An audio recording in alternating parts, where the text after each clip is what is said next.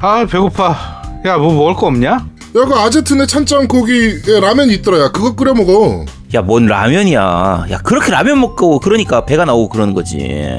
헐씨고 지는 참 날씬하다. 야, 기다려봐봐. 야, 내가 맛있는 거 해줄게. 야, 거기서 게임 좀 하고 있어. 야, 게임 좀 해, 게임 좀. 야 또 뭐 황천의 비틀니 무슨 쓰리지 아니냐? 야, 그런 거 아니야. 야, 다 됐어. 이거 먹어봐.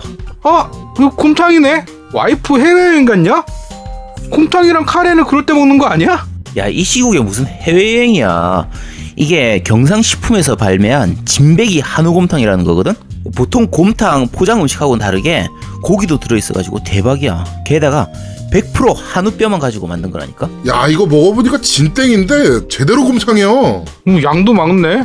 야 배불러서 또못 먹겠다. 야, 이런 곰탕이 좋은 게 그냥 먹어도 좋은데 부대찌개 할 때 먹거나 뭐 떡반둣국, 김치찌개 이런 거 할 때 육수로 쓰면 예술이라니까. 오, 오늘 저녁은 부대찌개 먹자야.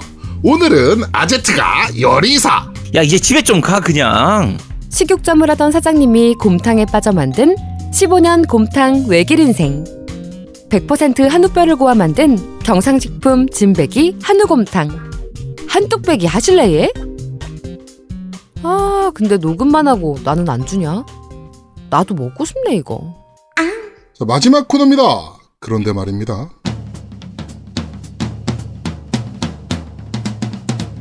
자, 오늘 그런데 말입니다는 바로, 어, 인왕2에 대해서 좀 얘기를 좀 해보고자 합니다. 인왕2에 대해서 얘기를 좀 하기 위해서 저희가 오늘, 어, 대한민국 인왕 계열 최고 권위자, 어, 소울류 시리즈 최고 권위자 중에 한 명을 게스트로 모셨습니다.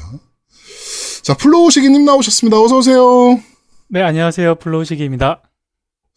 자, 어, 소울류의 최고 권위자 중에 한 분이 이제 출연을 하셨는데, 어, 우리 청취하시는 많은 분들께 뭐 자기소개 한번 부탁드릴 수 있을까요? 아, 그 정도까지는 아니고요. 그리고 제가 먼저 그 양해를 부탁드리는 게, 저, 권위자 포지션으로 왔는데, 제가 아직 인왕2 엔딩을 못 봤거든요. 아 진짜 하수야 인왕 two 엔딩도 못 보고 무슨 권위자. 아이고 참. 아휴. 지금 no, no damage 보스 잡는 그거 하느라고 많이 늦어지고 있는 거죠. 그것도 그렇고, 그 일이 좀 많아가지고, 게임 할 수 있는 음. 시간이 좀 많지 않아서 하루에 한 2시간, 3시간 정도밖에 못하고, 또 이게 작게나마, 원래 제 개인 소장용으로 유튜브 만들어서 이렇게 올리고 있던 거, 뭐 허접하지만 편집도 하고 하다 보니까, 네. 또 시간이 그렇게 많지가 않아서, 그렇죠. 당- 예. 예. 자, 그렇습니다. 자, 하여튼 대한민국 그 소울류 게임의 최고 권위자, 우리 플로우시기님을 좀 모셔놓고, 어, 이번 인왕 2에 대해서 좀 얘기를 좀 해보도록 하겠습니다. 먼저, 자, 인왕 1도 하셨죠? 당연히. 네, 1왕1은 끝까지 다 했어요. DLC 포함해가지고. 네. 음. 이번 2도 지금, 어, 애지간히 진행하셨을 거고요. 어, 한 중간 좀 안 되게 진행한 것 같습니다. 네. 음. 그, 1하고 2하고 비교했을 때, 네. 지금 어떤가요? 많이 좋아졌나요? 게임 자체가? 아, 그 점을 먼저 말씀드리자면은, 네. 그, 1보다 2가 훨씬 더 재밌습니다. 원보다 그리고- 2가 네, 2가 훨씬 더 나아요. 어떤 점에서? 일단은, 그, 그래픽의 발전이 1도 없다고 사람들이 많이 욕을 하거든요? 네. 예. 근데, 정말 미미하지만, 이게 게임을 좀 애정, 애정하는 사람이 보면은 알 수 있을 정도의 미미한 발전이 있어요. 네. 뭐 바꿔서 얘기하면 애정하는 사람이 자세히 봐야지 알 수 있는 정도 수준이잖아요. 네, 맞습니다. 그럼 거의 차이 없는 거 아니에요? 아, 근데 전작이, 전작 해보셨죠? 네, 했죠. 네, 전작 해봤죠. 네, 전작이 시종일과 어두컴컴한 배경이었거든요. 네. 네, 맞아요. 그렇죠. 네, 근데 2는 한- 해보시면 아시겠지만 햇빛이 좀 비쳐요 그래도. 음, 이게 그러니까- 햇빛이 비친다고요? 어, 햇빛이 비쳐요. 아, 나 그러니까- 뒤에 가면 햇빛 비친 게 나오나요? 제가 반, 때까지는- 올라온 느낌이에요. 1랑 1이 아, 지하였다면. 음. 기생충의 그 지하실이었다면 인왕 2는 저 반지하까지는 올라온 것 같습니다. 그래서 햇살이 비춰지는 배경도 좀 있고 네. 네. 이게 보스전을 한다고 바빠서 잘 못 봤겠지만 그 가마이타치라고 쪽제비 같은 보스가 나오는 맵에서는 이 걔가 움직이면서 나뭇잎이 휘날리거나 그 사이사이로 비치는 광원들을 잘 표현했거든요. 네. 네네. 물론 그걸 볼 여력이 잘 없겠지만은 저 그거 볼 시간이 어디 있어요? 그리고 two, 그, 아, 두 번째 맵에서도 보면은 햇빛이 좀 비치고 강가에 가면은 이 물도 굉장히 찰랑거리면서 그 물가에 해가 비치는 그림자까지 잘 표현이 돼 있어요. 물론 거기 근처에 가다가 빠져 죽기 때문에 잘 안 보고 그냥 다리만 건너서 진행을 하는 사람들이 태, 태반이겠지만은 그쵸. 그런 아주 작은 발전이 있었습니다. 아니 나는 그러니까 지금 말씀하신 것처럼 뭐 아주 작은 발전이라는 게 결국 발전이 거의 없다는 얘기잖아요. 그게 좋게 말하면 미세한 발전이 있는 거고 나쁘게 말하면 일반적으로 말하면 발전이 거의 없는 거죠. 아, 근데 뭐 그렇게 말할 수 있죠. 1편보다 2편이 가장 발전한 거는 코마지. 어 맞습니다. 아 캐릭터 만드는 거. 네. 음. 네, 그, 그런 부분도 좀 얘기 좀 해주시죠. 뭐가 많이 발전했는지. 그건 인정합니다. 네, 그건 인정. 일단 역캐로 플레이가 가능하죠. 전작에서는 일단, 그러니까 네. 이미 커스터마이징을 한 캐릭만 할 수 있었거든요. 그렇죠. 네. 근데 이번 작에서는 내가 만든 캐릭터가 그 계속 연출 컷이라도 계속 나와요. 굉장히 네. 자연스럽게 녹아서 나오기 때문에 뭐 예쁘게 만들어 놓은 내 캐릭터가 이렇게 뭐 칼로 적 보스의 공격을 딱 막아내는 그런 모습들이 음. 잘 나오니까 네. 그런 점이 굉장히 좋죠. 그거는 이번 뭐 custom 몬스터 헌터에서도 나오던 거잖아요. 그런 것도. 아니 근데 이번 customizing은 여캐가 꽤 예쁘게 뽑혀요. 음 역대급으로 음. 이쁘게 뽑혀. 진짜 이뻐. 음. 어. 음. 잘 만들 수 있어요. 네. 그래요. 그러면 또, 또 뭐가 달라졌습니까? 아 그리고 이게 그 뭐라 해야 되지 전작보다 조금 초보를 위한 배려가 있어요. 네? 네? 뭐라고요? 아, 이게, 무슨 그 개똥 같은 소리입니까? 아 전작보다 이거 설명을 드릴게요. 첫 번째로 파란 칼무덤 뭐, 전작에는 없던 거죠. 맞아. 네네 어. 맞아요. 네, 아 네, 그거는 맞아요. 인정해 줄 만하면. 네, 예, 맞아요. 파란색 칼무덤을 소환하면은 친구가 없는 사람도 그 AI가 AI 음. 나그네라고 부르거든요. 네. 네네. 어, 걔가 어느 정도 이렇게 전투에 도움을 주죠. 네. 음, 맞아요. 제가 그리고- 제일 이번에 네. 좋- 좋았던 게 그 부분이에요. 그 음. 걔가 있으니까 그 뭐라고 해야 될까? 걔가 최근에 상향을 먹어가지고 음. 네. 그 기존에 그 패치 전에는 금방 맞고 죽었었거든요. 개복치처럼 네. 그냥 빨리 죽었었는데 지금은 제법 버텨요.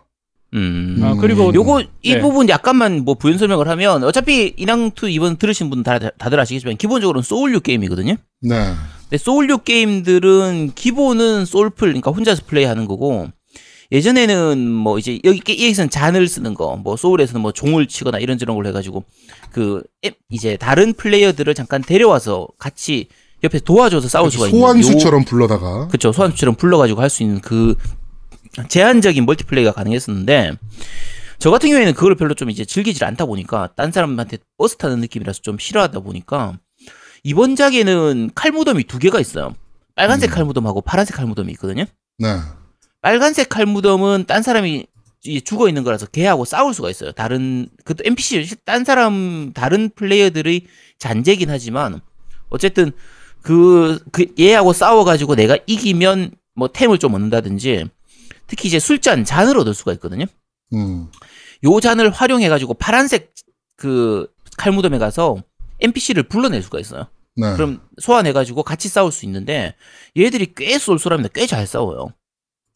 그래서 어, 솔프라는 분들 이제 멀티하기가 좀 약간 약 꺼름직하고 약간 꺼려지는 분들, 약간 거부감이 있었던 분들 같은 경우에는 소환수를 하나 쓸 수가 있으니까 어, 이거 굉장히 이건 이번 작에서 제일 조- 편한 게 요거는 확실히 좋아진 것 같더라고요. 네. 음. 자, 그러면은 그, 그, 어, 예. 초보자들을 위한 시스템은 그 파란색 칼무덤. 네. 네. 그거 하고 그거 또. 말고 그거 말고는 없는 것 같은데? 아니 거기서 좀 추가적인 팁을 드리자면 그 네. 파란색 칼무덤도 보면은 어떤 장비를 착용하고 있는지가 보이잖아요. 그쵸. 네네. 예, 그래서 이왕이면은 그 도끼나 네. 대테도를 들고 있는 칼무덤이 좀 더 튼튼합니다. 음, 그럼 그 칼무덤 위주로 열어라. 예, 예, 예, 예. 열때 그리고 걔를 소환한 다음에 빨간색 칼무덤을 불러가지고 싸우면 2대1로 싸우니까 좀 편하게 farming이 가능하죠. 음. 아. 네. 그리고 여쭤볼 게 네. 여쭤볼 게 있는데 그 네. 소환한 애를 체력을 회복시킬 수는 없어요? 그거는 저는 잘 모르겠는데요. 그 저는 그 술법적으로는 스킬을 잘 안 찍어가지고 네네. 그 술법 중에 그 광역 heal이 되는 스킬도 있는 걸로는 저는 아는데 그게 음. 적용이 되는지는 저도 잘 모르겠네요. 아, 근데 적용되는 것 같던데 내가 해보니까 그게 이제 근처에 있을 때 되게 좁아 그 반경이. 아 그럼 광역 키를 쓰면은 걔를 같이 회복시킬 수 있는 네, 거예요? 나도 회복되고 내 주변에 있는 다 같이 회복돼요. 음. 아니 제가 걔를 데리고 보스까지 갈 가기가 너무 힘든 거야. 가다가 중간에 좀 보통 애들이 많이 죽어가지고. 근데 파란색 칼 무덤은 보스 앞에 많은데? 아 네. 너가 못 저기 가는 거 횟수- 아니야? 보스 앞까지? 소환에 횟수 제한이 음. 없기 때문에 네. 네. 그 죽으면은 다시 또 새 거 불러 드리면 되죠. 그쵸. 또 불러와야 되니까. 약간. 아, 우리. 아지트가 게임 좀 못할 수도 있지. 왜 이렇게 애를, 어, 구박하고 그래. 아. 그러게, 아이씨. 씨. 아니, 종 네, 못하는 수준이 거야. 아니잖아. 그리고 칼무덤 2에 또 추가적으로 편해진 편의성을 높인 부분이 보스방 encounter 하면은 수호령이 자동으로 회수돼요. 아, 그쵸. 맞아요. 네. 그건 좋아진 것 같아요. 그러니까 이게 정말 큰 편의성이거든요. 전작에서는 음. 이렇게 보스전에서 죽잖아요. 네. 네. 그러면 쇼컷을 뚫어놓고 이제 보스전까지 direct로 갔을 때 보스를 만나서 보스를 lock on하고 보스랑 싸워야 되는데 내 수호령부터 먼저 찾아야 되는 거예요. 어. 근데 인왕 시스템 자체가 lock on이 좀 거지 같거든요. 네. 그쵸. 1대1은 최적화예요. 음. 근데 얘를 락원을 안 해놓으면은 내 캐릭터 시점이 완전 바보가 되거든요. 음. 그래서 얘의 행동을 보기보다 수호령 찾으러 가다가 얘한테 맞고 죽으면 내 암리타 다 잃어버리잖아요. 네. 그쵸. 요거, 요것도 약간 부연 설명을 하면, 소울류 해보신 분들은 아실 수 있는데, 내가 죽으면 내가 죽은 자리에 그 무덤이 생기거든요? 네. 예, 보통 소울이 떨어져요. 내가 그동안 가지고 있었던 경험치 모아놓은 게 다 없어, 다 바닥에 떨어지는데, 그러면 다시 그 자리에 가서 그걸 수거를 해야 되거든요? 음. 그래서 일반적으로 밖에서 죽으면은 그걸 수거를 해야 되는데, 어, 이번 인왕토 같은 경우에는 보스전에서 죽었을 경우에는, 보스전이 있는 보스 방에만 들어가면 일단 자동으로 수거가 되는 거예요. 그래서 음. 괜히 그거 수거하려고 하다가 수거 못- 또 못하고 죽어서 그동안 모았던 소울 다 날리는 이 일은 안 생기는 거니까 어 그거는 확실히 좀 편의성 면에서는 좋아지긴 했죠. 음 찾아보니까 그래도 좋아진 게 좀 있긴 있네. 네, 이렇게 그 보스를 깨기 전까지는 내가 네. 모았던 소울을 잃을 걱정을 안 해도 돼요. 음. 음 그렇죠. 아 한 가지 또 장점이 있습니다. 전작이나 다른 소울류에 비해서 항상 보스전에서 보스 방에서 굉장히 가까운 곳에 그 save point가 항상 있어요. 보스전보다 각, 보스전 근처에서 save point가 있다. 네, 그러니까 네네.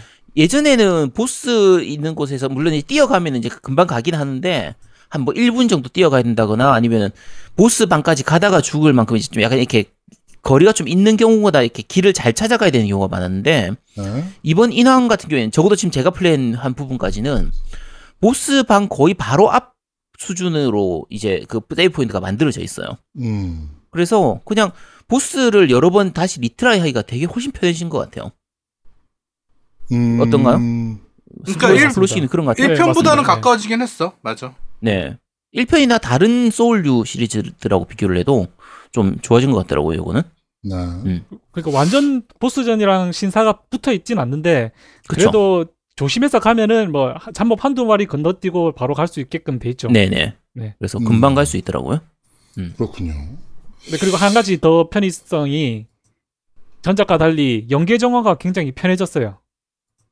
연계 정화가 뭐죠? 그거 그러니까 저기 연계라는 게그 뭐죠? 잔심 써가지고 주변을 다 그 클리어하는 네. 거. 음. 네, 그러니까 네, 적, 네, 네. 보, 적기 중에서 이제 엘리트 적이라든지 보스 같은 경우에는 싸우면서 이렇게 기술을 쓸 때 자기 주변에 이렇게 약간 그 꺼- 거뭇거뭇하게 뭐 이렇게 이 결계 같은 게 만들어져요. 네. 그러면 그 자리는 이제 적한테는 유리하고 우리 편한테는 불리한 기력이 안 이런 차지. 그 네, 그런 안 자리가 만들어지게 되거든요. 그럼 네. 그 자리에 가서 이제 기술 잔심이란 걸 써요. 이게 요게 인왕의 특징인데 내가 공격을 하고 나면 원래 기력을 소비를 하잖아요. 스태미너를 소비를 하게 되는데 네.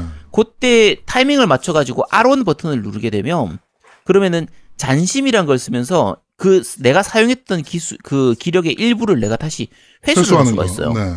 요게 이제 인왕 원에부터 있었던 시스템인데 어 적이 만들어 놓은 그 연계의 그 암계 같은 거, 그러니까 적의 그 결계 같은 게 만들어지면 그 크기가 크진 않거든요. 근데 그 자리에서 잔심을 쓰면 그 부분이 정화가 돼서 없어져요. 음. 없어지는데 문제가 예, 그 전자 같은 경우에 이제 잔심을 해서 항상 그걸 썼어야 되는데 네. 이번에는 이번 작 같은 경우에는 꽤 초반에 유사였나요? 유전이었나? 유전과 유수. 유수 마 유수요. 네. 그 스킬을 얻으면 내가 공격한 다음에 잔심을 쓰는 게 아니라 회피를 해도 그 자리가 다 없어지고 꽤 넓은 범위만큼 그 연계를 정화하는 게 가능해졌거든요. 그래서 어 잔심 쓰는 게 꽤 편해졌습니다. 어떻게 보면 그 저- 정화시키는 게 되게 편해졌죠. 네. 음. 어, 얘기하다 보니까 내가 shield를 치는 게 되는데 나 욕하려고 오늘 왔는데. 아니, 전작에서는 정말 칼 타이밍에 정확하게 딱 해야 되기 때문에. 네. 예, 그게 굉장히 그 전투하면서 신경 써야 될 부분이었는데 어 2에서는 그냥 평탄대 치고 대충 그냥 아무 타이밍이나 회피를 누르면은 잘 연계가 정화되니까 많이 편해졌죠. 네, 그게 저 같은 경우에는 그 전작을 할때 잔심 쓰는 게 좀 힘들어가지고 그리고 매번 써야 되니까. 거의 공격할 때마다 잔심을 써야 되는 수준이라서 조금 힘들었는데 어 이번 작은 그 부분은 확실히 좀 편해지긴 했더라고요. 그래도 그냥 네. 차라리 없으면 좋겠는데 굳이 이걸 매번 누르 아, 왜 이걸 계속 무- 누르라고 하는 거야? 아이씨. 자, 그리고요. 어 그리고 요괴 스킬이 추가가 되었죠. 그거 좀 설명 좀 해주세요. 그거 이게 제가 이번 작에서 제일 이해하기 힘든 게 그 다마시로 하는 그거하고 네네. 요괴 스킬 그건데 네.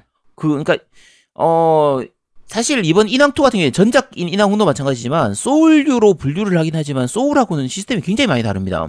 네. 가장 다른 것 중에서가 이 소환령, 이 소환수에 대한 부분하고 그러니까 소환령 맞죠? 수호령, 수호령. 네네. 소리. 수호령에 대한 부분하고 이 다마시로에 대한 부분 그리고 그거에 의해서 얻어지는 스킬 부분인데 어 요거 좀 설명 좀 해주세요. 네. 우선 그 전작에는 이제 스쿠모란 게 있었잖아요. 네네. 스쿠모를 해가지고 수령 스쿠모를 사용해서 뭐 속성에 맞는 뭐 불속성, 수속성 해가지고 변신해서 단순한 동작으로 때렸던 거에 비하면 이랑투는 네. 이제 세 타입의 요괴화로 변신이 가능하단 말이에요. 네. 예, 그래서 맹신, 환 이렇게 있는데 어, 벌써부터 좀 어렵나요?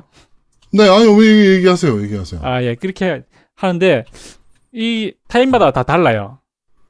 그래서 음. 맹 같은 경우는 반사 속도가 빠른 분들 같은 경우는 이제 저게 특기 아, 아 이거는 그 방금 질문하신 내용이랑 다르구나.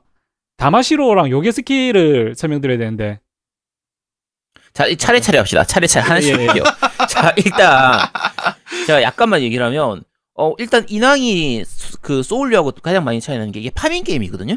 그렇죠. 그래서 무기를 많이 얻어야 돼요. 자, 무기의 종류가 굉장히 많습니다. 게다가 이번 작은 한 두 개인가 더 늘었죠.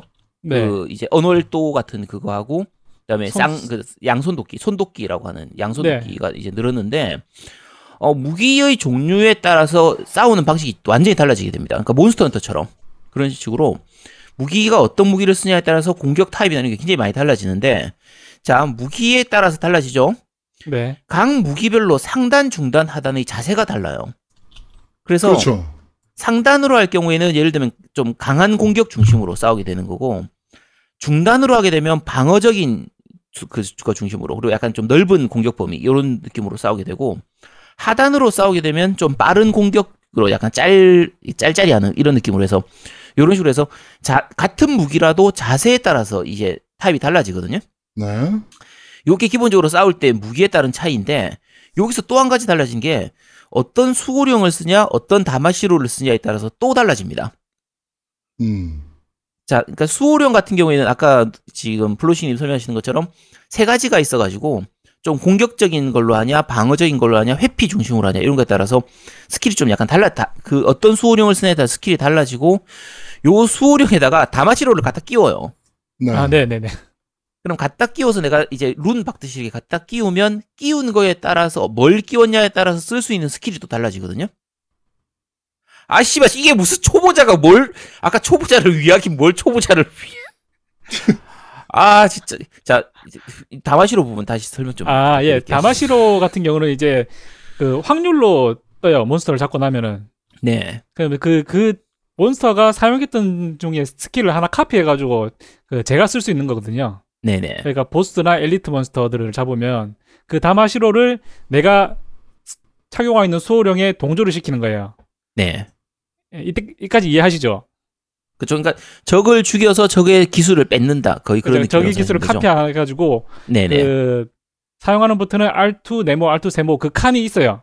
네네 다마 신사에 가면은 다마시로 처분이라는 게 있어가지고 거기 들어가면은 다마시로를 동조한다 해서 음. 내가 쭉 목록 중에 어 이 skill을 내가 쓰고 싶네 하면 그걸 클릭해가지고 내 수 내가 착용하고 있는 수호령에 카, 빈 칸에 넣어주면은 그때부터 쓸 사용 그, 그 skill을 쓸 수 있는 거거든요. 아, 그러니까 스- 스킬 장착 이렇게 해놓으면 되지. 굳이 그거를 다마시로에다가 뭐 수호령에다 동조를 한다고 아나 씨. 네 어쨌든 어, 어쨌든 그런 시스템입니다. 시스템 근데 그렇게 하다 보니까 그 skill variation이 너무 많아진 거예요. 기술에나 이런 거에. 그렇죠. 그러면 초보자 아니 뭐좀 스킬 두? 개만 추가되는 건데 뭘? 아니지. 저 싸우다 보면 그게 한 번 얻은 다마시로를 계속 쓰는 게 아니라 저하고 싸우면 더 좋은 다마시로가 나오거나 그 똑같은 다마시로라도 더 높은 레벨의 다마시로가 나오기 그러니까 때문에 그 다마시로에 따라서 버튼이 두 개만 추가, 그러니까 기술이 두 개밖에 안 추가되는 거야. 아니 그런데 그러니까 내가 즐겨 쓰는 게 그러니까 하나 요아 요 다마시로 좋네 해서 요 기술이 익숙해질만 하면은 더 좋은 다마시로가 나오게 되잖아. 아니지, 그러면 그럼- 그거 다시 걔를 업그레이드 할 수 있잖아. 그죠. 다마시로 업그레이드 시키고 진화 진화시키듯이 이렇게 두 개 합체시키고 이렇게 하는 게 가능하죠. 아까 파고들 게 너무 많은 것 같아. 이거. 뭐 고수분들이야 뭐 파고들 게 많아지면 많아질수록 좋은 근데- 거죠 사실은. 그게 아제트가 얘기한 게 내가 뭔지 알아. 나 요번에 확실히 느꼈어요. 요번에 내가 하면서 인왕을 하면서 음. 일단 기본적인 소울류, 그러니까 그 프롬 소프트에서 만드는 소울류 같은 경우는 저런 고민을 안 해. 지금 아제트가 얘기한 그쵸. 고민들을 안 해. 뭐냐면 되게 전투가 타이밍 싸움이라서 어떻게 음. 보면 조작이 좀 단순화돼 있어. 맞아요. 네. 그래갖고 적 패턴을 외우고 내가 정확한 타이밍에 공격을 할지 회피를 할지를 정하는 그런 게임인데 음. 인왕은 그게 아니야. 어떻게 해선 combo를 연동시켜가지고 굉장히 어 효율적인 전투를 해야 되는 게임이에요. 그러다 보니까 뭐가 있냐면 지금 나온 skill들이 1에서 다르게 2에서는 되게 공격적인 skill이 가능해진 거지. 아까 네. 얘기한 것처럼 적의 보스가 어떤 큰 기술을 쓰기 쓸 때 내가 받아치는 기술이 또 있어. 요괴화해서. 네. 그래서 특기 시스템. 어, 음. 회피보다는 방어보다는 공격을 얼마나 더 효율적으로 하냐, 이 게임은. 그러니까 중단으로, 엄청 손이 빨라야 돼요. 그렇지, 네. 중단으로 하다 갑자기 상단 바꿔하면서 딱딱딱딱 해서 연속 콤보를 따다다다다다닥 하면서 하는 그런 게임인 거야. 그래서, 그러니까 이게 피지컬이 정말 많이 요구가 돼요. 맞아, 맞아. 그래서 아제트가 욕하는 게 뭔지는 알아요, 제가. 네. 그러니까 아까 중간에 노미님 얘기하셨는데 그게 이제 적 공격이 들어올 때 패링 같은 느낌인데 특기라고 해가지고 적 공격에 맞춰서, 맞춰서 이제 내 수호령을 이용해서 반격하는 그 기술이 생겼거든요. 근데 이게 근데 제일 제일 답답한 것 중에 하나 이게 버튼 하나로 되는 게 아니라 버튼 두 개를 눌러야 돼요. R2하고 O 버튼을 동그라미 버튼을 같이 눌러야 되거든요. 네. 그러니까 적의 공격을 보고 그걸 쓰기에는 늦고요. 적의 공격을 예측해가지고 미리 R2를 누르고 있다가 적 공격하는 타이밍에 맞춰서 동그라미 버튼을 누르는 요런 식으로 조작을 해야 되거든요. 근데 요거에 그냥 내가 잘 기다리고 있다가 공격하면 되는 게 아니라 딴 공격하는 도중에 한창 공격하다가 적 공격 오는 거 보고 이걸 맞춰서 이런 식으로 해야 되니까 손이 너무 많이 바쁜 거예요. 근데 그게 이제 맹이 그래서 좋은 게 맹은 그냥 바로 받아칠 음. 수 있거든. 저기 공격 타이밍을 안 보고. 음. 그러니까 큰 기술 쓸 것 같으면 그냥 바로 빵 쏘면 그냥 바로 받아쳐. 근데 딴 아, 수호령 중에 어. 수호령 중에서 맹은 이제 그게 가능한 거네요. 어, 환이나 딴 애- 애들은 저기 네. 큰 기술을 쓸 때 준비 자세가 있고 때릴 때 맞춰서 반격을 해야 되는데 네네. 그게 아니고 맹은 그냥 그 준비 자세 들어가면 바로 때리면 돼. 아, 그러니까 맹이 좀 더 쉽더라고. 근데 이제 그런 다양한 옵션이 있다 보니까 좀 음. 공격이 스피드해진 거지. 그건 굉장히 좀 스피디한 것 같아요. 너무 빨라서 제가 제아동님하고도 어제 하다가 내 못해 먹겠다고 얘기했던 아, 아 못해 먹는 게 아니고요. 내가 딴 게임 하느라 바빠서 그런 건데 자 어쨌든 이게 손 너무 손이 많이 바- 가는 거예요. 손이 굉장히 많이 빨라야 돼요. 손이 잠시도 쉬지 않고 공격하다가 중간에 잔심도 계속 써야 되고 회피도 해야 되고 지금 방금 얘기한 것처럼 특기도 써야 되고 또 뭐 중간중간 음량술도 채워야 되고 아 근데 그 모든 어렵다고. 거의 가장 큰 단점은 제가 보기에는요 그래픽이에요. 아 그래요? 그게 왜 그러냐면 음. 어그 저는 개인적으로 적이 정확한 공격할 수 있는 타이밍을 보기 위한 그래픽을 좋아하거든. 그래서 동작이 아. 보여야 돼. 아 맞아요. 네. 그런데 이난 같은 경우는 동작이 크면서 굉장히 화려하게 돼. 맞아요. 그 화려하게 오히려 화려한 게 음. 내 타이밍을 다 뺏어가. 그게 안 보여. 그러니까 공격할 타이밍이 안 보여. 그런데 나중에 익숙해지면 보이더라고. 근데 그게 음. 그러니까 누가 봐도 그냥 딱 보면 어 공격하네. 어 여기서 반격해야지 뭐 이런 게 정확해야 되는데 이 그래픽이 너무 화려한 액션들이 막 연출되다 보니까 그걸 보기가 더 힘든 거야. 그래서 나중에는 알아. 나중에는 익숙해지면 음. 아는데 그 과정이 힘든 거죠. 맞는 것 같아요. 그게 플로시게님한테도 사실 제가 여쭤보고 싶- 싶은 것 중에 하나가 네. 이게 인왕 같은 경우에는 적이 인간형 타입보다는 괴물형 타입, 요괴형 타입이 많잖아요. 네네. 그러다 보니까 보통 일반적으로 소울류 같은 경우에는 적 패턴을 보고 그걸 파악해가지고 적의 움직임에 따라서 내가 이런저런 걸 하는 건데 이게 그 인왕 2는 그 적 공격이 일단 아까 말씀드린 것처럼 요괴 타입이다 보니까 그 패턴을 읽기도 힘들고 엇박 공격이 굉장히 많은 것 같아요. 음, 네, 맞습니다. 그러면은 그걸 패턴을 어떻게 파악해요 그걸? 아, 그거 계속 하다 보면 보이잖아요. 그냥 맞아가면서 배우는 거야, 솔직히. 와, 씨, 고인물 딱 전형적인 고인물 대사 그렇죠. 아니야. 그냥 하다 보면 하다 돼. 보면 보이잖아.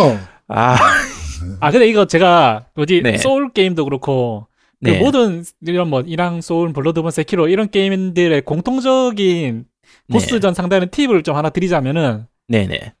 처음 보스 만났을 때 때리지 마세요. 음, 패턴만 보고요. 예, 그러니까 한 5분 동안 내가 그냥 얘한테 안 맞고 얘, 얘한테 최대한 안 죽고 버텨보자 생각으로 패턴만 계속 보는 거예요. 안 때리고 내가 안 때리면은 내가 맞을 일도 별로 없거든요. 음, 그래서 저는 세키로 같은 경우는 뭐 믿거나 말거나 하지만 네. 십트를 십트를 넘긴 보스가 없어요. 그리고 이번 인왕 one도 와, 나 진짜 와 고인물 자랑하고 있어. 와, 와, 진짜. 아, 인왕 one도 아 인왕 2도 지금까지 보스 잡으면서 3트를 한 게 한 개고 다, no damage 말고 그냥 clear는 다 1트에 잡았거든요. 그, 그러니까 얘, 얘 어떻게 나오나 패턴만 보자 하면서 패턴만 보자 하면서 버티다 버티다 한 대씩 툭 때린 게 벌써 죽더라고요. 되게 재수없대. 야, 와. 야, 그러니까 이게 그거야. 고인물 얘기하는 거는 이 일반인한테 도움이 안 돼. 그냥 와. 야, 너 어떻게 하면 공부 그렇게 잘해 하면 그냥 하면 되지. 이거 똑같.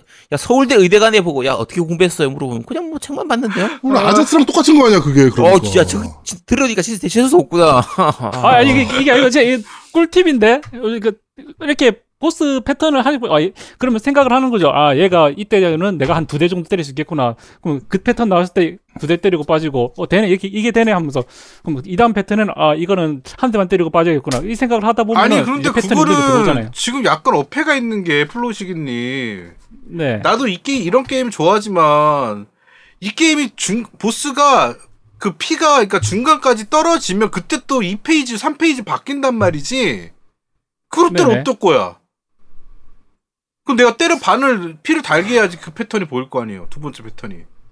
음, 뭐 그건 맞아. 그건 그런데 이게 시간이 지나면 또 자동으로 영감을 깔거든요, 얘가. 아, 맞아. 그 부분 좀 여쭤볼게요. 그러니까 이게 보통 일반적인 소울류 같은 경우에는 1페이지, 2페이지, 3페이지 이런 식으로 해서 적 보스의 공격 패턴이 그 적 보스가 데미지를 받는 거에 따라서 바뀌는데 네. 요 인왕은 일정 이상 싸우다 보면 갑자기 보스가 이렇게 뭐 기상한 기술 같은 걸 쓰면서 전체가 회색 빛으로 이렇게 배경이 바뀌면서 공격 패턴이 바뀌었다가 일정 시간이 지나면 다시 또 원래대로 돌아갔다 요렇게 되는 그게 있거든요. 네네. 요게 어떤 건지 좀 설명 좀 해주시겠어요? 아 이게 그 2에서 생긴 시스템인데 영암이라고 네. 그러니까 일정 시간이 지나거나 아니면 일정 이상의 그 보스의 기력이 빠지면은 보스가 네. 기, 그로기 상태가 되거든요. 네. 그럼 네. 그 그로기를 자신이 해제하면서 영암을 시전해요. 음. 그리고 그 영암도 일정 시간이 지나면 자동으로 원 상태로 돌아오거나 아니면 그 영암을 펼친 보스를 제가 때려서 기력을 다 소모시켜서 그로기로 만들면 원 상태로 돌아가요. 아, 일단 영암이 되면 패턴이 바뀐, 보스의 패턴이 바뀌는 거죠.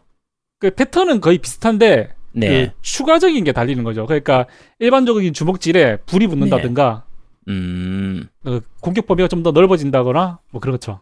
좀 damage가 더좀더 세지고 거네. 예예 음, 음. 나는 기력이 덜 차고. 네 맞습니다. 그게 좀 크죠. 대신 영암이 깔리면 요력이 빨리 차거든요. 이 네네. 게이지가 주인공 게이지가 세 개잖아요. 체력바, 기력바, 요력바 해가지고 네. 네. 그래서 기력은 좀 빨리 안 차는 대신 요력이 잘 차기 때문에 요게 skill을 적극적으로 쓰면 돼요. 영암이 깔리면 그러면 음, 어 이게 적 보스도 보면은 피통이 있고 밑에 기력바가 있잖아요. 네네. 근데 원에서는 피통 기력 이 두 개가 다였는데 투에서는 피통 밑에 반으로 나눠 가지고 보라색 기력바가 있고 오른쪽에는 하단 오른쪽에는 빨간색으로 전멸하는 기력 상한치가 있어요. 네네. 그이 기력 상한치가 쉽게 설명하면 세키로의 체감 같은 거거든요. 이 기력 상한치가 꽉 차면은 얘가 파고들기가 가능해요. 음. 이해 안 돼? 파고들기가. 그러니까 파고들기가 강한- 이제 강- 강- 약간 강한 강한. 필살기 같은 느낌 네네네. 네네. 그리고 기력 상한치가 늘어나는 거는 그만큼 얘의 기력 전체가 줄어드니까 몇 대 안 때리면 금방 기력이 소모돼서 그러기에 잘 빠지는 거죠. 음. 그래서 1랑 2는 전투가 길어지면 길어질수록 보스가 더 쉬워져요. 야 이건 꿀팁이다. 시간이 지나면 맞지. 지날수록 보스가 쉬워진다고? 그 처음에는 그러니까 제가 지금 보스 영상 올린 것들 보면은 길어봤자 3분 넘는 게 없거든요. 뭐 그렇죠. 예. 그리고 제가 뭐 특별한 buff 같은 걸 하나도 안 쓰고 그냥 생으로만 때리는데 3분 넘는 게 없으니까 이 처음에는 때리고 있으면은 이게 deal이 들어간 건지 안 들어간지 모르는데 야금야금 기력전을 펼치다 보면은 어느샌가 내가 계속 free free deal을 넣고 있어요. 와, 씨, 와 짜증난다. 금방 지치기 얘가 시간이 지날수록 장기전으로 갈수록 보스의 기력이 계속 줄어들기 때문에 그러니까 패턴 몇 개 피하고 때리면 그러기니까 다시 또 폭deal 넣고 free deal 넣고 또 다시 빠졌다가 기력이 또 많이 줄어 있으니까 계속 그런 식으로 운영하면 되거든요. 야, 내가 지금 마지막 마지막에 패드 집어 던지고 때려치운 게 그 뱀 대가리 보스 있잖아요. 세 번째 보스인가? 야스노카미요.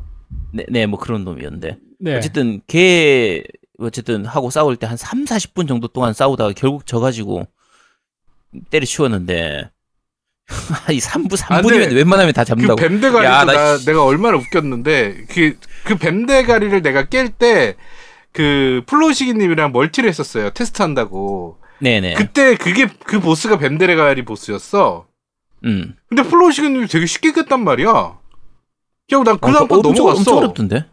그리고 와. 이제 난 쭉 진행해서 어려움이 없었거든 네. 그러면서 아홉 번째 보스인가 좀 헤매고 그 다음 보스도 또 수술 넘어갔어. 그런데 그 뱀대가리 보스가 진짜 중, 초반에 짜증나는 보스더먼 누가 나한테 뱀 대가리 아 미친. 나한테 음. 초대를 주면서 좀 이거 좀 깨달라고 그래가지고 내가 아 알겠다고 나 그거 깼다고 그러면서 갔어. 어우 내가 내가 한 네 번 try했다가 내가 다 죽었어. 아니 그러니까 뱀 대가리가 진짜 어려워요 그게. 어렵더라고 뱀대가리가 생각보다. 그런데 나중에 가면 그 뱀대가리가 졸병으로 나와. 어 마지막 가면 아. 제 엔딩 안 본. 사람은 이 서러움을 모르지. 아씨가 동물의 숲이나 해야지. 에이씨. 자, 아, 그- 그래요. 뭐, 아, 예, 예. 네. 네. 뭐 아, 인왕에 그게- 대해서 네. 계속 얘기하고 있는데, 네. 자, 그러면은, 이런, 이, 인왕2를 꼭 해야 된다. 뭐 이런 어필 포인트가 있습니까? 어, 아제트가 지금 인왕을 접고 지금 동물의 숲을 이제 하고 있거든요? 네. 이거를 다시 인왕2로 불러오기 위한 뭔가 charming point. charming point라고 하면은 그 아제트님도 아제트님의 그 모논 말씀하실 때 들어서 대충 파악이 돼요 어떤 스타일이신지. 네네. 근데 저 1랑 2는 진짜 어떤 게임이냐면 딱 다섯 가지 중에 한 가지만 충족되면 할 수 있는 거거든요. 그게 뭐예요? 피지컬이 좋던가 네, 그건 안 네. 되고. 네, 그리고 매지, 매지컬이 좋던가 그것도 안 되고. 자, 그 다음에 끈기가 있던가 있던가 어 끈기는 나쁜 표현은 아닌데. 네. 네. 그리고- 네, 그, 친구가 있던가 네. 네. 정, 정보력이 있던가 이 다섯 가지 중에 하나만 충족하면 돼요. 아니, 친구도 있잖아, 그럼. 그러면 친구랑 같이 하면서 깨고 그러니까- 네. 친구랑 같이 해서 깨고 내 스펙을 올리고 내 장비를 더 맞추고 레벨을 올린 다음에 다시 만나면은 네. 되잖아요. 그러니까 모는 제가 할 때 똑같은 그 부분인데 그러니까 네네네. 딱 그 느낌인 거예요. 그러니까 요 인왕은 이제 이그 멀티로 즐기는 거에 대해서 그러니까 딴 사람한테 버스 타는 거에 대해서 별로 거부감이 없거나 같이 즐길 사람이 있으면 괜찮을 거예요. 근데 이제 그리고 또 캐릭터 성장하는 뭐 성장시키는 팁이라든지 뭐 보스 공략을 찾아본다든지 뭐 그렇게 공략대로 진행을 한다거나 이런 거를 좀 좋아하는 분이면 괜찮을 것 같은데 저 같은 경우에는 그게서 완전히 극과 극에 있으니까 저 저처럼 맨땅에 헤딩하는 무식한 스타일들은 너무 힘든 게임인 거예요 이게. 아니 그 내가 아까부터 계속 도와준다고 막 계속 그랬는데 거, 좀 도와달라는 말을 안 해. 안 한다니까. 나 이, 이 솔풀로 깨야 되잖아. 이 솔풀로 깨야 내가 깬 것 같은 느낌이 드니까. 그러니까 못 어쨌든 깨잖아 네가 뭐- 바보야 네가 그러니까- 못 깨는데 그러니까 접는 거지. 참. 아니 그 뭐지 아제트님 무기는 어떤 걸로 시작하셨나요? 무기는 그 손도끼하고 언월도하고 두 개 쓰고 있어요. 아 그 주로 사용하시는 게 그래도 어 도끼 처음에는 언월도를 더 많이 썼는데 네. 그러니까 보스 잡을 때는 언월도를 쓰고요. 네. 잡몹 잡을 때는 손도끼 쓰고 그렇게 쓰고 있어요. 어... 그럼 무게의 문제는 아닌데. 아, 무, 그쵸 무기는 둘다좀 괜찮은 거죠. 아, 아니, 괜찮은 손이. 문제예요, 손이. 이게 근데 제가 게임은 인왕 문제 없어요. 손이 문제지. 그러니까 인왕 1할 때도 그렇게 했는데 인왕 2는 그 시스템이나 겉- 겉보기는 소울류라고 하는데 제가 플레이했을 때 감각은 소울보다는 오히려 닌자 가이드에 훨씬 더 가까워요. 그러니까 주인공의 공격도 되게 빠르고 적 공격도 굉장히 빠른 편이기 때문에 손도 많이 바쁘고 이래서 이거는 진짜 physical이 많이 그러니까 소울 다른 소울류에 비해서 physical이 굉장히 많이 요구되는 느낌이거든요. 어, 플로시님 어떻게 생각하세요? 그러니까 저는 다, 다크 소울은 네, 가드랑 공격을 하는 게임이었고요. 그쵸 회피하고 그러니까 이렇게. 블러드본은 회피를 하고 공격을 하는 게임이었고 네, 네, 세키로는 parrying으로 정면 승부를 하는 게임이었단 말이죠. 네, 네. 근데 인왕2는 soul like라고 불리지만 제 생각에는 이 soul like라고 불리는 요소 중에 shortcut 있고 그다음에 그 내가 죽었을 때 소울이 생성되고 그걸 다시 먹으면은 네, 네. 그 회복하고 화톳불 역할을 하는 신사가 있고 이거 말고는 소울이랑 완전 다르고 오히려 그쵸. 저는 데빌 메이 크라이랑 비슷하다고 생각하거든요. 아 데메크하고 아 예, 그쵸 굉장히 스피디하고 점, 점프. 키가 없는 데메크 같아요. 음. 그리고 수도 그. 상중하 자세 변환하는 게 단테에 보면 네. 스타일 변환을 하잖아요. 네네. 거기서 좀 따온 요소가 아닌가 생각하거든요. 아 그쵸 자세 변환도 있으니까. 아 예. 자세 변환도 뭐 도저히 못하겠는데 손이 손이 너무 이거. 아 음. 이게 네. 스킬들 중에서는 자세 변환을 해야 유리해지는 그런 스킬들이 많기 때문에 계속 자세 변환을 좀 하면서 싸우도록 이렇게 유도를 하잖아요. 그렇죠. 아니, 원래는 콤보를 넣기 음. 위한 자세 변환이지. 그쵸 어. 그런 게 필요한데 아 근데 그게 손 난 그 손이 도저히 안 따라가던데. 아 정말. 그러니까 뭐 그러니까 중단 두 대 치고 상단 세 대 치고 자- 잔심 쓰고 하단 다섯 대 치고 다시 중단 몇 이렇게 되는 거죠 콤보가. 그치 그렇게 컴보가 어. 되니까.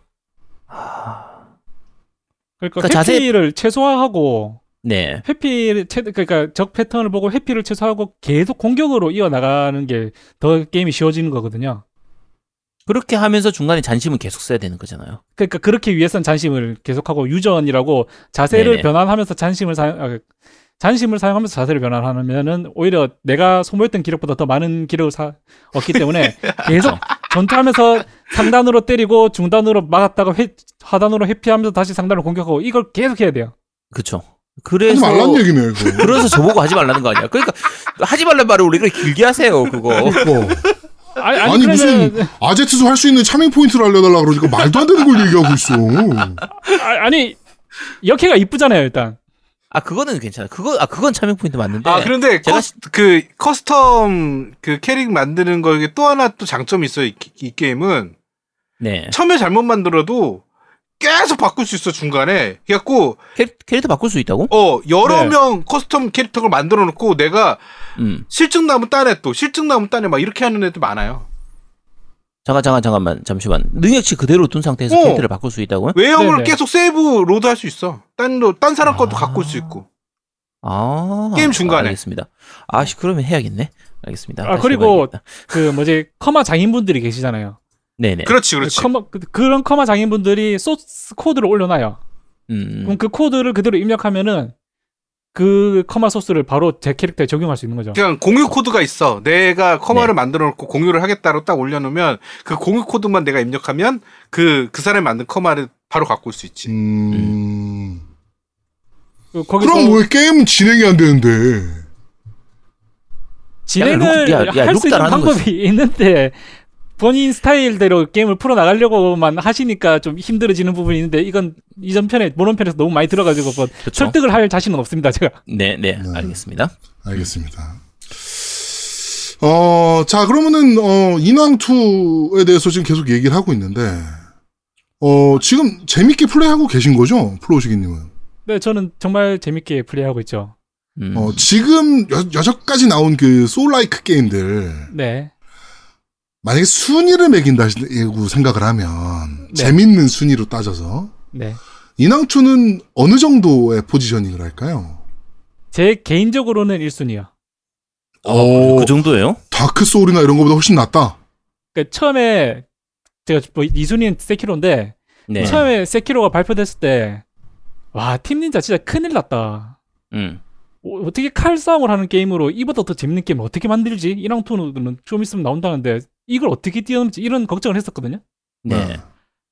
그런데 막상 1랑2 베타를 하면서 느꼈던 건 아, 얘네들은 자기만의 스타일을 더 고집하면서 그쪽으로 음. 더 발전을 시키는구나. 그러니까 네. 세키로를 제가 칭찬하는 부분은 게임 시스템을 완전 엎었잖아요. 네. 네. 프롬 소프트가 다크 소울 4를 내도 상관없었거든요. 그쵸. 성공 성공이 그렇지. 보장된 길이잖아요. 다크 소울 4를 내든 5를 내든 블러드본 2를 내든. 음. 근데 이렇게 회피하고 때리고 이렇게 피하면서 때리는 것보다는 정면 승부를 유도하는 이렇게 parrying으로 parrying의 매력에 이제 칼싸움의 음. 묘미를 정말 잘 살렸거든요. 세키로가. 네. 그렇죠. 아, 체간이라는 시스템을 이용해서 피를 깎는다기보다는 게이지를 채워서 보스를 죽이는 음.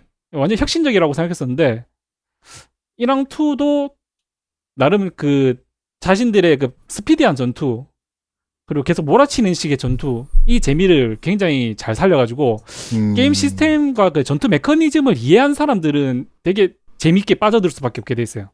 음. 음.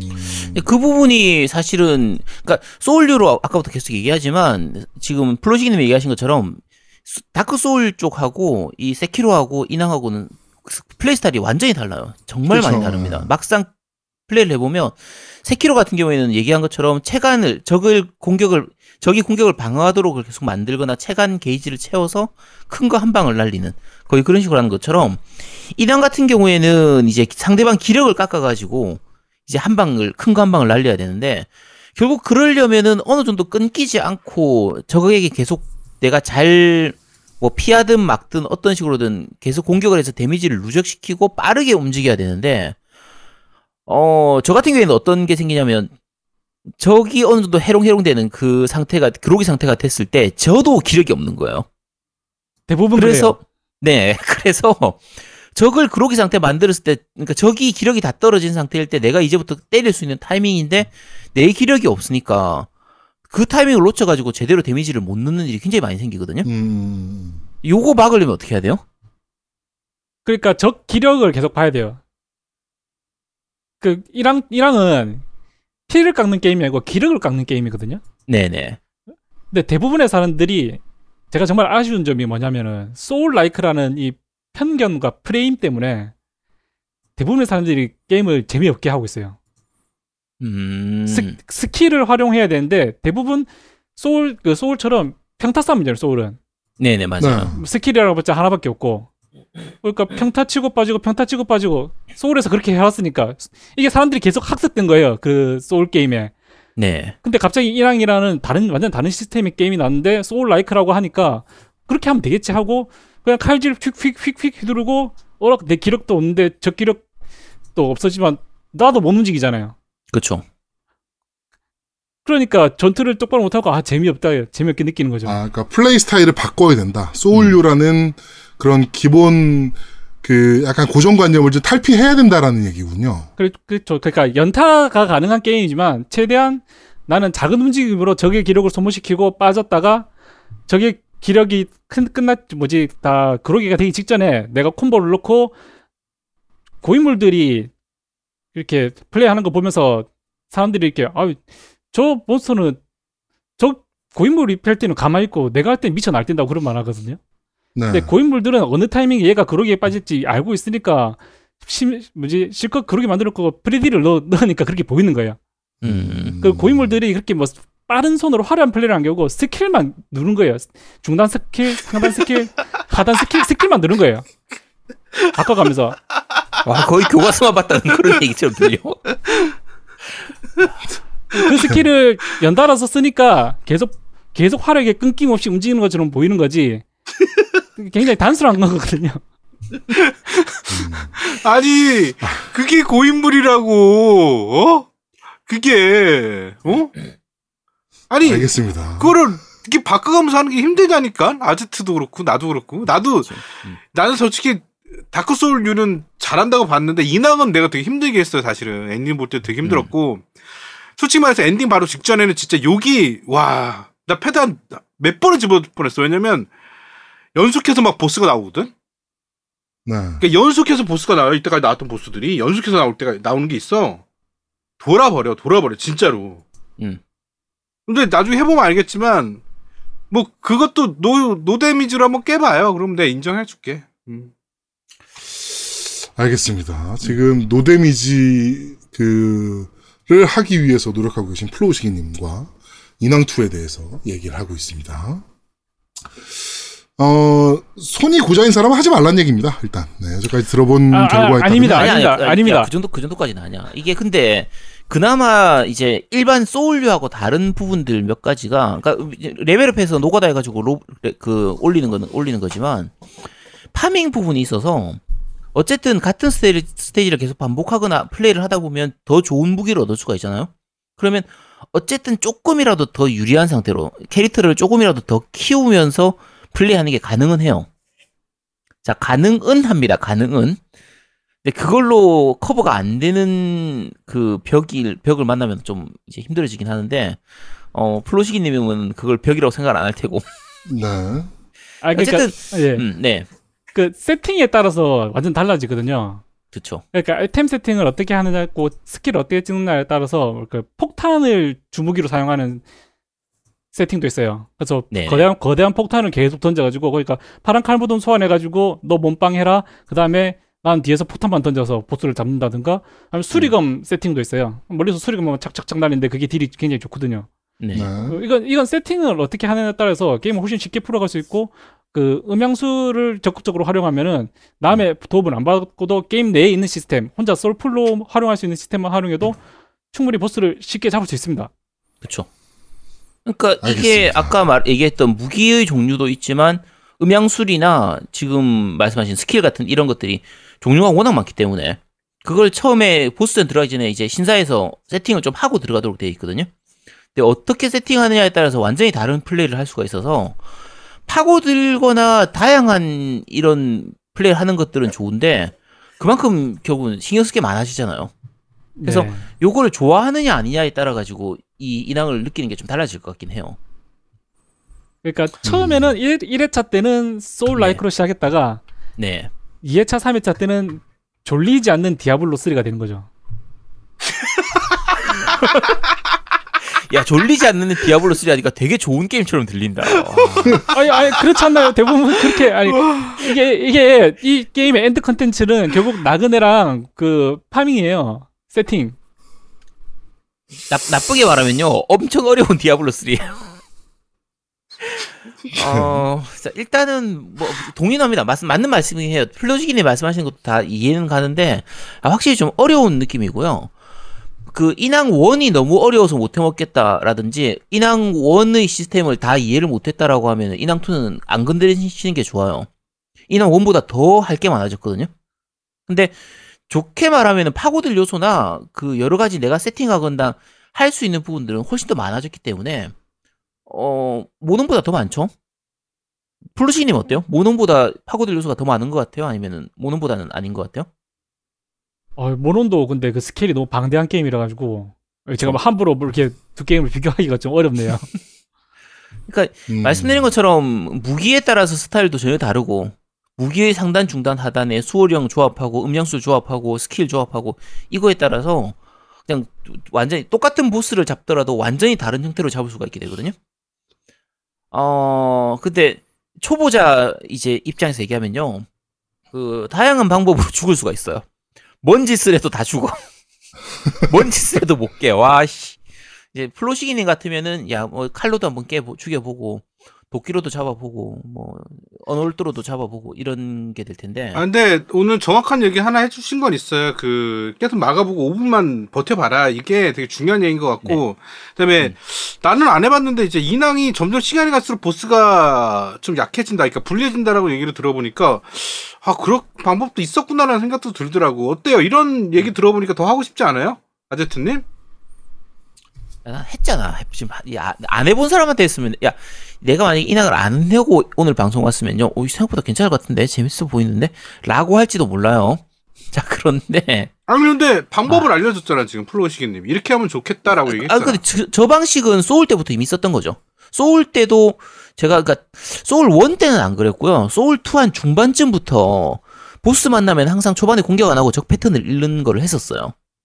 그래서 적 움직임 보면서 패턴 보고 하는데 이번 작 같은 경우에는 그러니까 전작도 마찬가지였는데 적 패턴 읽는 게 너무 어려운 거예요.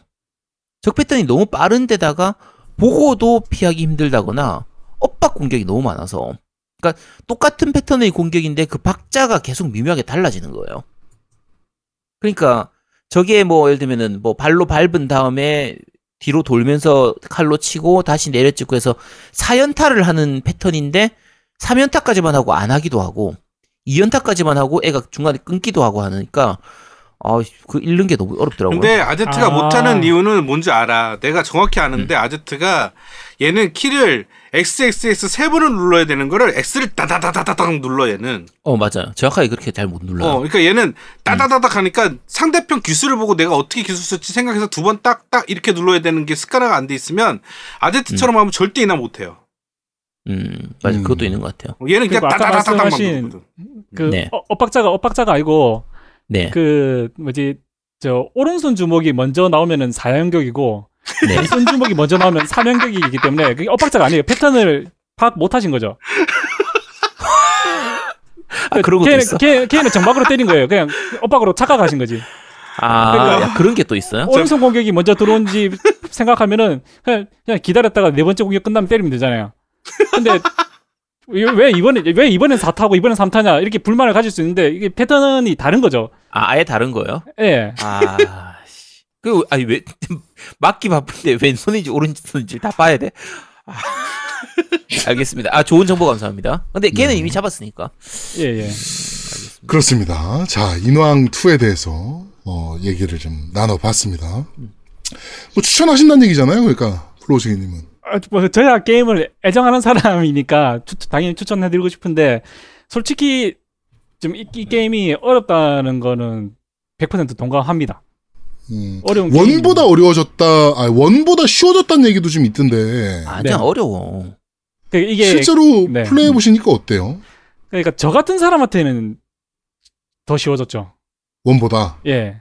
음, 맞아. 그러니까 어. 시스템을 잘 알고 그다음에 그 시스템을 잘 활용할 수 있는 사람이면 쉬워진 건 맞는데 그거조차 모르면 더 어려워졌어. 더 공부할 게 음. 많아진 거야. 알겠습니다. 자, 오늘 플로우시기님 모셔놓고 인왕 2에 대해서 아 그저뭐싹 하나만 얘기했습니다. 하나만 더. 말씀드리면 될까? 지금 현재 그 무기가 아홉 종이 있는데 네. 이게 티어가 다 나, 벌써 나눴거든요. 사- 우리나라 네. 사람들 이런 거 무기 등급 나누는 거 좋아하잖아요. 네, 그렇죠. 1티어가 언월도나 대태도 2도, 네, 2티어가 1도 톤파 손도끼, 네, 3티어가 창 도끼 사슬 낫이거든요. 네. 야, 그럼 그래서- 제가 지금 1티어를 갖고도 제대로 못하는 거네요. 그러면? 그 뭐지 어그 언월도낫 같은 경우는 이거 신규 무기인데 굉장히 좋아요. 리치가 길고 빠른 공격 속도에 딜도 좋고 네. 주술을 주력 stat으로 쓰기 때문에 음양술과 시너지가 굉장히 좋아서 초보부터 고수까지 굉장히 많이 애용하는 무기거든요. 그리고 음, 빨간색 한 부분 보면은 언월도낫이 건- 굉장히 많아요. 그만큼 유저가 음. 많다는 거죠. 죽은 유저들이. 네네. 파밍하기가 음. 쉬워요. 음. 어. 그러니까 그 초보나 혹시나 뭐 이랑투를 시작하시는 분들은 이 1티어 무기 중에 하나로 먼저 시작하는 걸 추천드려요. 양이면은 음. 좀 쉽고 좋은 걸로 쓰는 게 좋거든요. 음. 음, 그리고 알겠습니다. 그 착각을 많이 하시는 게 네. 1도랑 창을 초보자들이 많이 선택하거든요. 음. 네. 근데 이게 정말 잘못된 게 1도는 밸런스가 굉장히 좋은 무기인데 손을 좀 많이 타요. 네, 제대로 된 딜을 내려면은 이 게임에 대한 시스템을 완벽하게 이해한 거 플러스 숙련도 플러스 physical이 돼야 돼요. 네, 음, 네. 1도는 네, 1도는. 네네. 초보에게는 절대 추천하고 싶지 않고 창을 사람들이 많이 선택하는 게 이게 육체랑 관련이 있는 무기거든요. 네네. 그러니까 육체 stat을 올리면은 창의 공격력이 올라가니까 어, 피가 올라가니까 네, 딜도 올라가네. 그럼 이게 좋은 무기 아니냐 하면서 스- 그 선택하는데 네. 이게 창이 제 주관으로서는 제일 고수용 음. 무기거든요. 어. 그러니까 음. 리치가 길고 공속이 굉장히 빠른데 기력 소모가 너무 커요. 음. 그러니까 아까 제가 말씀드렸던 상중하, 상중하, 상중하를 이걸 끊임없이 반복하는데 얘는 상중, 상단 공격 중단도 아니고 상단 공격하고 하단 중단을 같이 바꿔줘요 중시에. 음, 말만 들어도 짜증. 그러니까 이게 이게 안 되면은 이 무기를 제대로 쓸 수가 없거든요. 못하겠네요. 그래서 진짜. 보통 그 창으로 선택한 초보들이 네모 네모 네모 네모 누르고 어 기력 다 떨어졌다 못 움직이고 죽고 이러거든요. 음. 예, 그래서 이, 그 혹시나 초보분들이 무기를 선택할 때 이 두 가지는 좀 피하면 좋겠다. 뭐 이 말씀을 꼭 드리고 싶었고 그 요속성 무기랑 정속성 무기가 있어요. 네네. 네, 예, 요속성 무기 같은 경우는 저게 기력 상한치를 깎는 무기입니다. 그러니까 그럼 빨리 그로기 상태를 더 시- 자주 만들 수 있다는 거네요. 그리고 정속성 무기는 적의 기력을 깎는 무기고요. 음.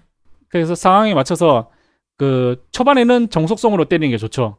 영암을 까기 전에는 기력 상한치가 하나도 없거든요.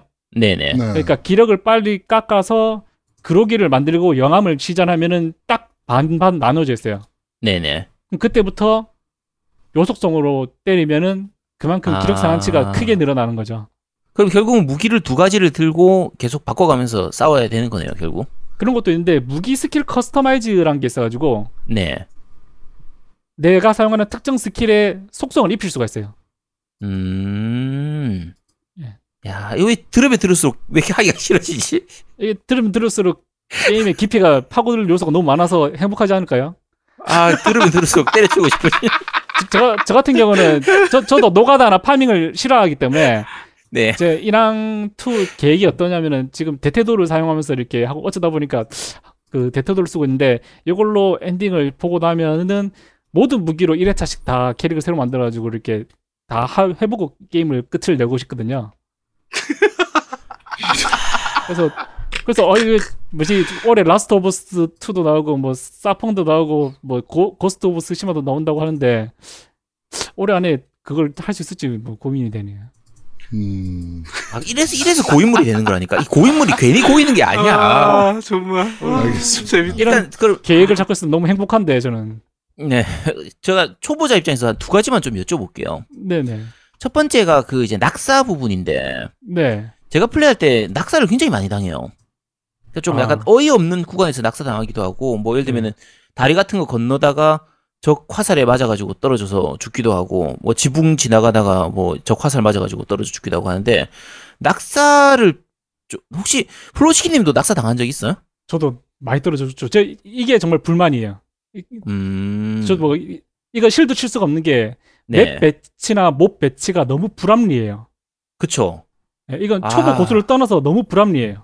야, 음. 고인물이 저원하니까 왠지 내가 좀 안정이 된다. 안심이 돼. 나만 이- 그런 게 아니구나. 이걸 피하려면 정말 조심조심 천천히 총으로 원거리에서 다 쏴가면서 이렇게 해야 되는데 네. 총 총탄과 화살이 한정적인 제어란 말이에요. 그쵸.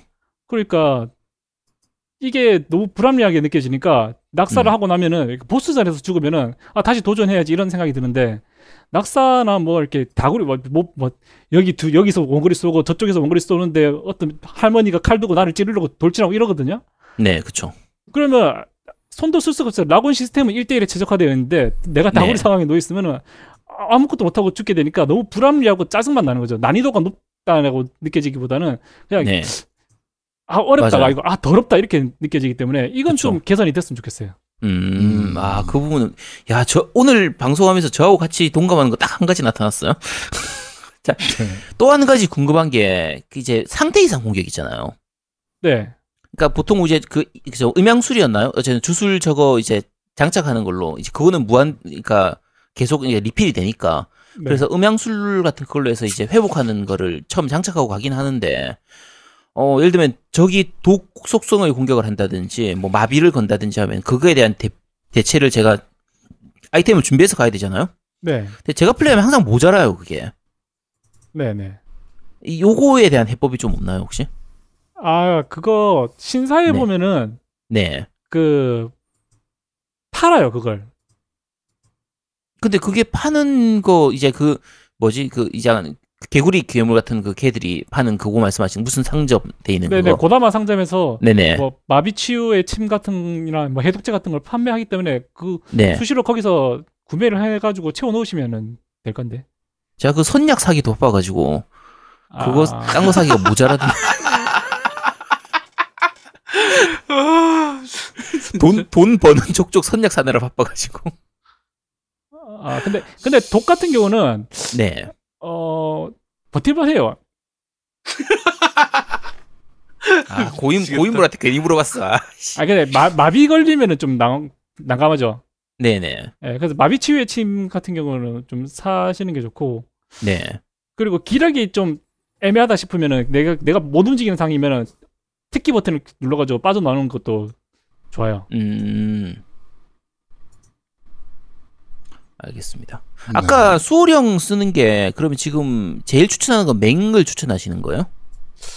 저 저는 신을 쓰고 있는데 신이 어, 회피할 수 있는 그거 쓰는 네, 거죠. 신이 회피도 되고 네, 그 딱 타이밍을 기다렸다가 맞추는 게 좀 편하긴 한데 네, 맹 같은 경우는 맹이 더 좋을 것 같긴 하네요. 맹은 그냥 타이밍에 상관없이 적 경고 뜨자마자 그냥 바로 보고 때리면 되니까 음, 그냥 뭐 게임은 잘 이해 못해도 반사신경이 빠른 사람들은 그냥 맹으로 쭉 밀고 나가도 괜찮습니다. 음, 맹이 초보 초보자한테는 어, 초보자한테 맹이, 맹이. 제일 좋아. 어, 제일 좋은 것 같아요. 맞아요. 음. 초보자한테 맹이 맹이 제일 좋고 숙련자한테는 저기 지금 플로시기님 얘기한 게 좋고. 음, 알겠습니다. 아, 한 번만 더 해봐야겠다. 도와준다니까 왜 그래? 어? 아니야, 내가 깨야 돼 이건. 음. 알겠습니다. 자, 우리 어 최고 권위자 soul류 soullike 게임의 최고 권위자 어 썩은 물 중에 썩은 물 플로우시기님을 모셔놓고 인왕2에 대해서 한번 얘기를 나눠봤습니다.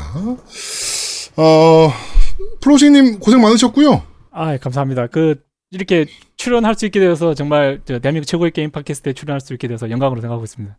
아유, 네. 그 유튜브 자기 유튜브 한번 홍보 한번 해주세요. 아, 근데 이게 그 저는 좀 부담스러워요. 어, 왜요?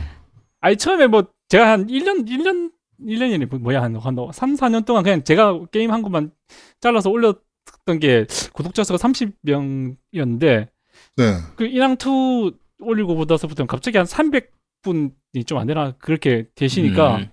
네. 이게 뭐 다른 분들한테는 굉장히 뭐 작은 숫자겠지만 저는 그 숫자가 너무 크게 느껴지거든요. 음. 네.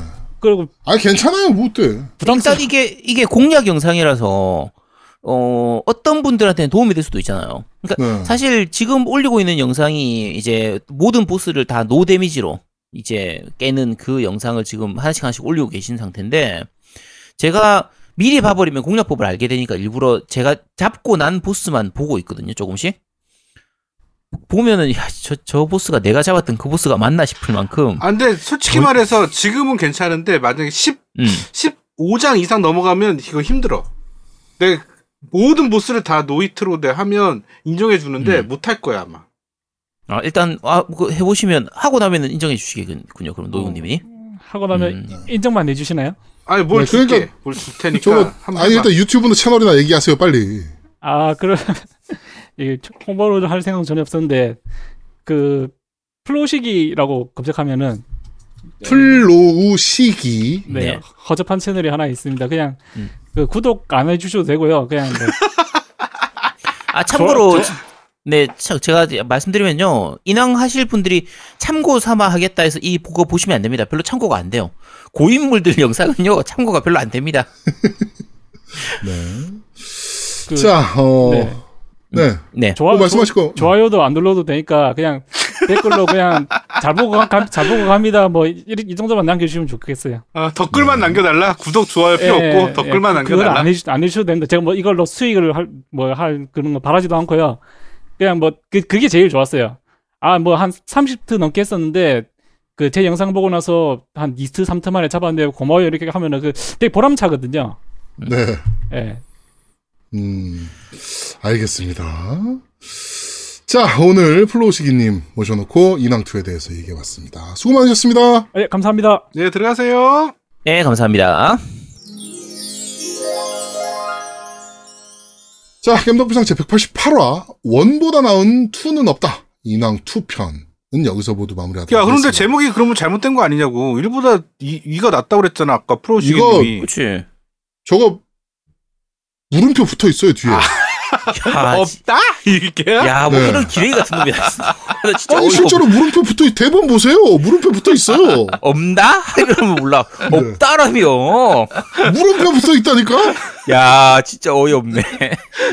야, 진짜 없나? 이거, 이것도 아니고 없다. 이래놓고서 물음표라고? 네. 없다? 뭐 이거죠. 네. 야, 말로 할 때는 없다에 물음표 있는지 없는지 모르잖아. 어, 머리 아프다. 제목 보면 알겠지. 너 오늘, 오늘 제목 처음 시작할 때 오프닝 할 때 제목 할 때 내 억양 한번 내잘 다시 들어볼게 진짜. 어, 너 없다 이렇게 얘기했어. 물음표 네, 없다 이렇게 했어요. 아니었어. 근데 물음표 평소에 있어요. 아 진짜 씨. 자, 오늘 여기까지 진행하도록 하겠습니다. 아 그리고 그 플로시기님이 아까 마지막 이제 녹음 끝나고 저한테 이게 또 카톡이 왔어요. 그래서 어 플로시기님 지금 인왕투 하시는 하는 그 제품이 인왕투를 어 우리 팀덩치님이 보내주셨다. 그 네네네네네. 말을 못했다 감사하다는 말을 못했으니까 어 네. 다시 한번 좀 감사하다는 말 좀 전해달라라고 얘기를 했습니다. 네. 그래서 네. 어 플로시기님이 어 인왕 two 플로 그 팀덩치님이 보내주셔서 플레이했다고 감사하다고 전해달랍니다. 네. 네. 뭐 제 인왕 two도 팀덕치님이 보내주신 거니까. 음, 네. 감사합니다. 근데 정작 팀덕치님은 또 인왕 two 안 하시던데. 하시다가 포기하셨더라고. 그쵸. 저게 정상입니다. 네, 포기하는 게 정상입니다. 그렇습니다. 자, 어, 코로나가 정말 문제입니다. 네. 그리고, 어, Xbox Series X니 PlayStation 5니 나오면 다 사면 됩니다. 그러니까, 그거 가지고 싸울 필요 없습니다. 그쵸. 네. 그, 제가 뭐 누차 말씀드리지만, 우리나라 콘솔 유저, 정말, 정말 한 줌도 안 돼요. 전체 게임 유저로 비교하면. 뭐 매년 10%씩 성장을 하고 있는 시장이긴 하지만, 정말 얼마 안 되는 유저층 가지고, 네가 잘났네, 내가 잘났네 싸울 이유 전혀 없고요. 그 우리 내가 만약에 청취자 MS 주식- 되지. 우리 청취자. 네. 어. 그러니까 저희 그러니까 내가 만약에 소니 주식을 들고 있다. MS 주식을 들고 있다. 그러면 몰라. 아, 그럼 해도 돼. 그럼 해도 어, 됩니다. 그러면 싸워도 돼. 네, 싸워도 됩니다. 그러면 싸워 피터지가 싸워도 됩니다. 이 씨발 MS가 시리즈 X가 낫지. 아니지 뭐 씨발 독점 게임에 있는 플스가 낫지.